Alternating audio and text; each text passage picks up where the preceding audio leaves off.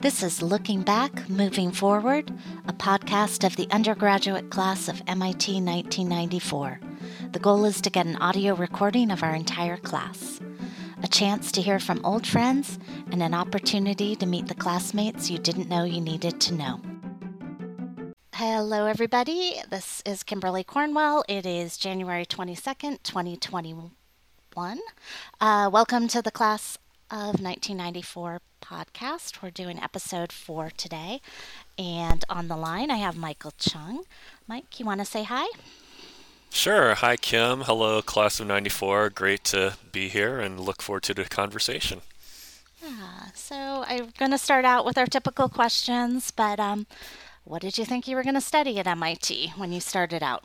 Sure. So I started with chemical engineering. I had interests in pollution control, environmental engineering, and I chose chemical engineering because it's pretty broad and you can just branch off into a number of topics, whether the environment and um, as well as medicine, which was something of an interest for me as well. So, course 10 it was. And did you stay with 10 or did you go somewhere else? I did. I majored in chemical engineering and was able to to, to keep at it and uh, and uh, finish up in four years. So yeah. Nice. Okay. Excellent. Um, and did you get a concentration? Well, you had to have gotten a concentration. Yeah, yeah. You know, I started off with German. I had taken German in high school, and I thought, why don't I continue it? I think after around German 3, I was like, boy, this is pretty hard, and these music courses are starting to look more interesting. So I ended up changing over to, to music, and I'm really glad that I did. I took a couple of courses in harmony and counterpoint, a terrific course in uh, music history. I think I took a jazz course at Northeastern over the summer that I was able to get counted. So yeah, I ended up doing uh, music as my concentration. Very nice. Do you play an instrument? I do. I grew up playing the violin and piano. Um, like a lot of uh, Asian kids, I suppose. I, was, I grew up playing violin and piano, uh, mostly pretty much all classical, and um, yeah, it was pretty much all playing based. I wasn't really uh, learning much theory or history, so it was nice to be able to take courses in those when I got to MIT. I didn't really do much with um, either instrument because, as I'm sure a lot of people have experienced, you get to college uh, and the doors just open in terms of different types of activities. So I joined the orchestra for a concert my senior year, which was terrific. Um, but yeah, just so many opportunities out there at the Institute. Yeah, no, it's yeah. I I look back and I'm like, why didn't I take advantage? But I could barely handle what I was doing. So well, it's hard I, enough to just get through the course load, I think, and then to, to add, um, stay with current activities, add new ones. It, it's a big balancing act. So yeah, yeah no, I, I was really happy for the pass no fail freshman year because allowed. I, I mean, I was I was in every activity you could be, and then I had to pare back. right on, right on. And a taper. But um, did you have a favorite class or? Professor while you were studying? Yeah, you know, I saw that prompt and I jotted down a couple of things. And I think the technical class, I felt like integrated chemical engineering, then known as ICE, was really cool. I mean, because it, of course, took all the concepts you learned throughout the years and put them together. But more than that, it was a, a really nice way to explore a lot of different topics and work in different environments. I had a couple of lab mates, I think Christopher Chong, Lauren Tice. So we worked on a bunch of projects together, and that was uh, really um, a good learning experience um, from a teamwork aspect, the presentation aspect, as and then I think from a non-technical standpoint, I mentioned Western music after 1750. That was with Lowell Lindgren, who I still keep in touch with actually, and that was a really fascinating course because I learned about music as an art and how the forms change with time because the styles of music writing, the chord progressions, the different instrumentation, those are all advancing. And the survey course in that uh, for, for Western his, uh, I'm sorry, Western music after 1750 was really really great way to learn about the progression of musical styles throughout that period. So yeah, those are two of my two of my big ones. Oh, that sounds fascinating. I think I would have liked that music course. So yeah, it was really neat because you would have reading assignments. You'd go to the music library and you'd listen to a bunch of different pieces you'd write essays throughout the course, and the exams were such that Professor Lindgren would say, I'm going to play a 30 seconds of one of the pieces. You have to identify the composer, the name of the piece, the approximate year it was written in, and three to five interesting points about it that distinguish it. And for whatever reason, I really gravitated to that that um, to doing well on those types of questions because uh, I mentioned having played violin for uh, uh most of my life, so whether violin solo music, orchestral music, it just it really clicked for me very well. So I was like glad that I could that I could take the course. Is Professor Lindgren still teaching on campus, or he's retired? retired? Um, okay. Yeah, he's retired for he's been retired for a few years, but uh, yeah, really just a terrific, terrific gentleman. Uh, where did you live while you were on campus? So I was at East Campus. I was on 5 West. So if you're familiar with East Campus, there are two buildings, East and West, and each one had five floors. And it was the type of dormitory where you were assigned or you chose one of the floors, and you basically stuck. You you, you were you lived there all four years. Um, I know that other dorms at the time. I think Baker, you would move around from hallway to hallway. But yeah, East Campus uh, 5 West was home for those four years. Nice. And where do you call home now? So now I am in Arlington, Virginia. I've kind of made this progression down the East Coast. So I grew up in Ohio, was at MIT, stayed in Boston for four more years doing biology research, going to the Harvard School of Public Health for a master's. Then I was in the New York metro area from 98 to 2015, so about 16, 17 years there. And then in 2015, we moved down to Arlington. So we'll see, like, if I continue the southward trajectory, you know, time will tell. So.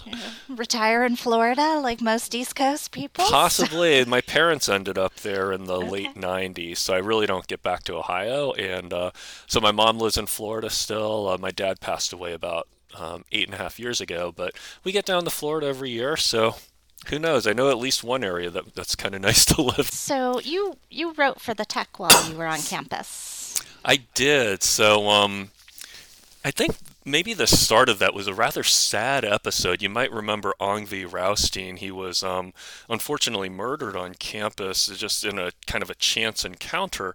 But I, I wrote a letter to the editor or a column or something to that effect.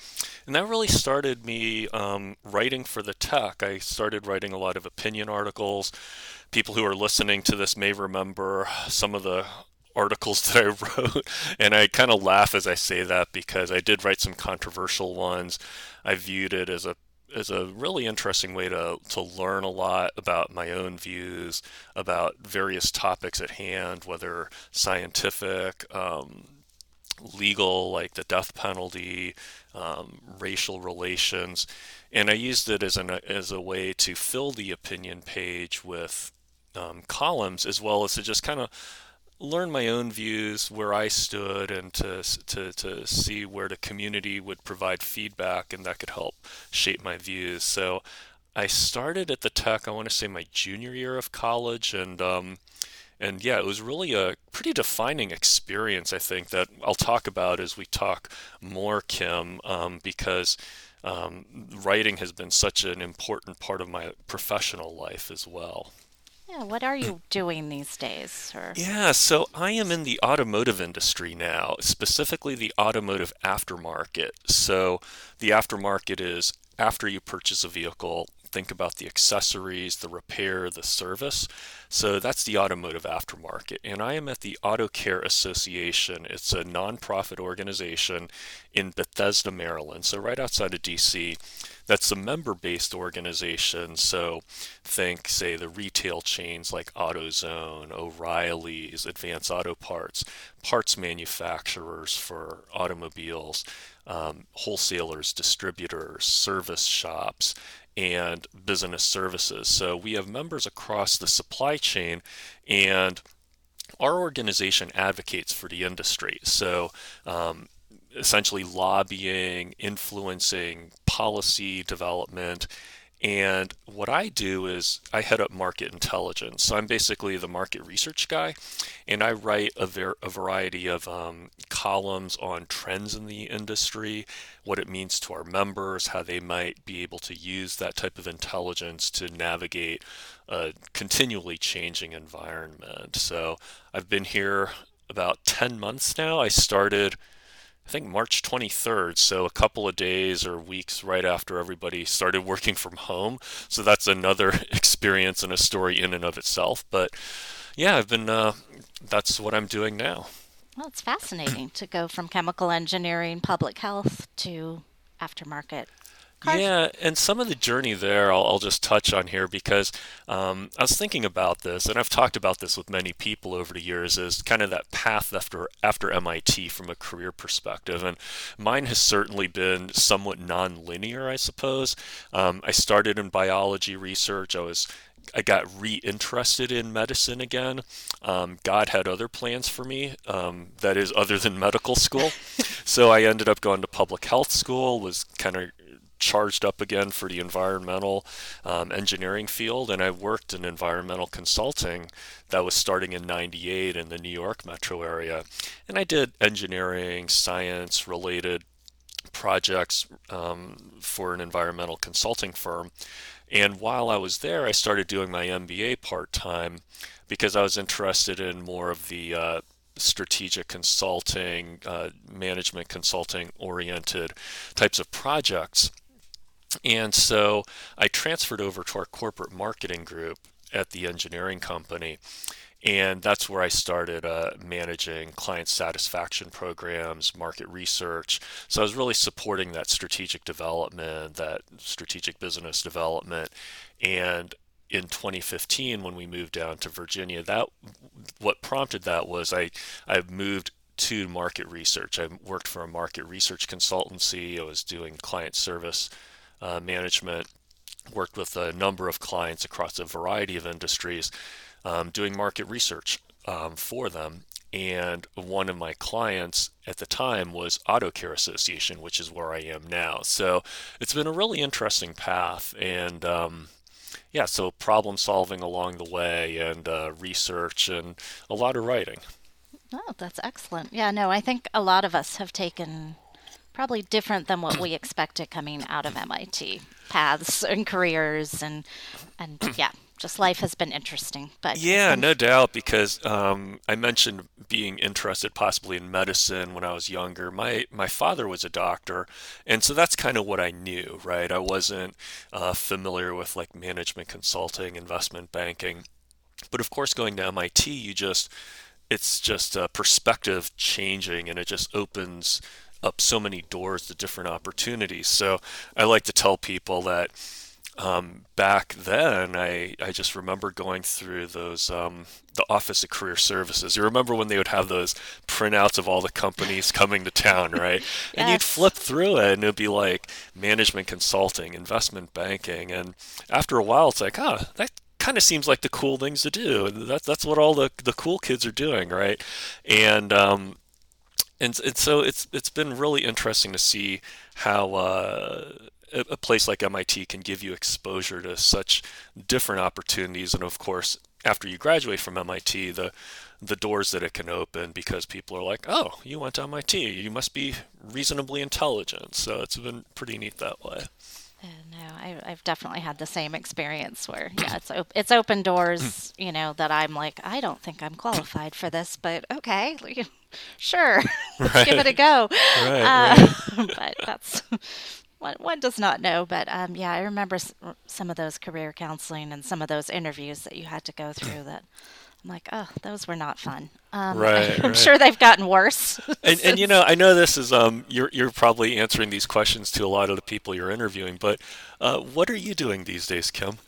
so I am in factory automation. I work for Siemens. So okay. um, I work as a consultant. So okay. have many different clients in different industries. So um, if it involves robotics or entertainment engineering. Now with the pandemic, entertainment is not so hot, but um, right. but working with SpaceX and Tesla and kind of yeah, Disney oh, and Cirque exciting. du Soleil. So yeah, lots of different fun fun projects. So um, yeah, I've I've been I was a mechanical engineer, so okay. um, kind of yeah, um, different different than I thought I would be doing. Thought I would be doing medical device design, but right. um, you know, but I'm I love what I do, so I, That's fantastic. I, I think yeah. that helps. So Yeah, because I think depending on who you've kept in touch with, or just reading through the class notes, you know, some people have that very linear trajectory where they went into one field, stuck with it, rose through the ranks, and so on and so forth. Other people kind of have a more spaghetti-like um, path through life and careers in different industries. And I think it's really fascinating to see what you, me, our classmates are doing, have done. It's just really, really, really uh, intriguing that way. yeah, I think I I know when I first went to one of the MIT um, reunions, I was really worried because I didn't have that, you know, I hadn't cured cancer or done, you know, won a Nobel Prize or anything like that. Come I on, Kim. You know, I, I know. I, I was really, I was really slacking. So, uh, but I just kind of, you know, you kind of have that impression sometimes that that's Right. like the expectation, um, and really, everybody is so normal and you know, even if they have had some astronomical career, it's, you know, the similarities are so the same about what people care about and what they're Right. interested in. And um, yeah, so I, I think, you know, if people, if you're scared to go back to campus, don't be. Uh, Right, right. I guess that would be the one word I would say. Just, Sure. um, and I hope these podcasts will kind of help kind of give people a feel for our classmates. You know, you may not have met, you know, we may not have met or been friends on campus, but I think there's a lot of similarities, and hopefully, if you're interested in something, you'll reach out to the classmates. Yeah, um, yeah. You know, two things come to mind as you were talking. One is um, when I went back to uh, a high school reunion. I want to say it was like a five-year, ten-year. It was it was um, humbling and really eye-opening too, because I would meet classmates who I had. And this sounds arrogant and awful, but kind of never really kind of written off in a way because I was like academically oriented and I knew this person, I was friendly with them, but they weren't like the the star academic student, right? But I remember this one fella, his name was Brett. He was like, "Yeah, you know, after I graduated from high school, I found something I excelled at. I excelled at. I started my own company. I think it was in grouting and cement related um, for homes." And he was already married, had a kid, and he was like, "Yeah, I want my daughter to go to the best schools. That's why, you know, we're living in the Shawnee area." And it was kind of humbling for me because I was always like, "Oh, well, I thought I was always the smart person, and I'm here. I am going to MIT." But from a larger perspective of life, I still had much to learn. And I think tagging back to what you were saying, how we find our different interests and passions, I think um, about my own family and that shift in priorities and the balancing act to life, work, family, home, and everything else. And my wife and I have a 14 year old son, and just the kind of attention and care that we put into our families. And I would imagine that's a, a pretty common theme. I can imagine a lot of our classmates just nodding their head yes and say, yeah, you know, MIT was great, my career's going well, and, you know, my spouse, our children, my community, all these different things that are kind of at, at the forefront now. So I think that'll be really interesting to see across our across our class too. Yeah, I mean, I really hope that we've gotten the wisdom, you know, of of the years that we have at this point, um, to just kind of know, you know, career is one thing and it's great, but it's obviously not everything. So Let's hope not. Uh, let's hope. That, yeah, I mean, at at least that's that, that's the hope that most people have come to that conclusion that there Right there there are better things out there. Um, but yeah, so um, anybody you would like us to interview?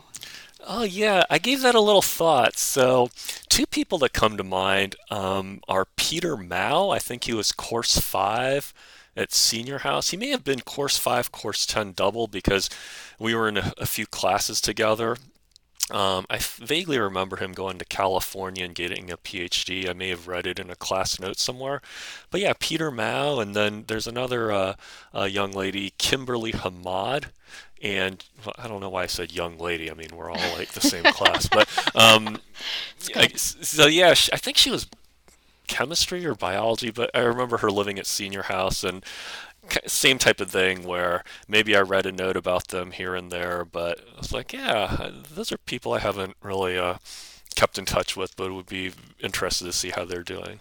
Well, I appreciate that because yes, obviously we're looking for volunteers all the time to to do the podcast. So sure. it kind of helps if I'm like, hey, Michael, want you know, Michael wanted to hear from you, so Remember maybe they might crazy respond. guy Mike Chung? Yeah. yeah. they might, or they might just shun me. but you know, it's like, oh, you know, I was trying to forget about him, but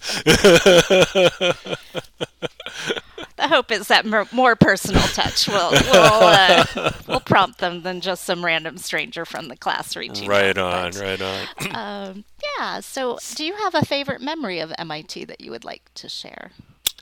Oh gosh, that's a, that's a tough one because I mean my MIT experience was really uh, positive in so many ways, and you know I think being 48, 49 now, looking back and thinking, would I have done things differently? Would I have gone to MIT? It's hard not to think about those types of things, but um, I can't think of a specific uh, single memory, but I think just the um, the atmosphere, the the curiosity, the kind of invincibility, if you will, and, and, of being that age and just not being afraid to explore and just having that whole that world is your oyster and so many opportunities to crack into whether academic research extracurricular exploring boston all the social opportunities there. I think just it was a really um, terrific place to spend uh, spend our college years at no, I, I loved the Boston area. If your 14 year old wants to apply, will you encourage? Or? Yeah, absolutely. And I tell them it's, um, and I've told a lot of people if I were to su- summarize MIT in a word, it's uh, opportunity. And if I had to give another word, it'd probably be intensity. So I think, um, yeah, I think as long as you, kind of go in with eyed wise open and uh, are ready to embrace the challenge, you can do a lot with it. I look back at younger Mike Chung and I kind of, uh, it's easy for me to be self critical and be like, yeah, I was pretty insecure, I was pretty needy.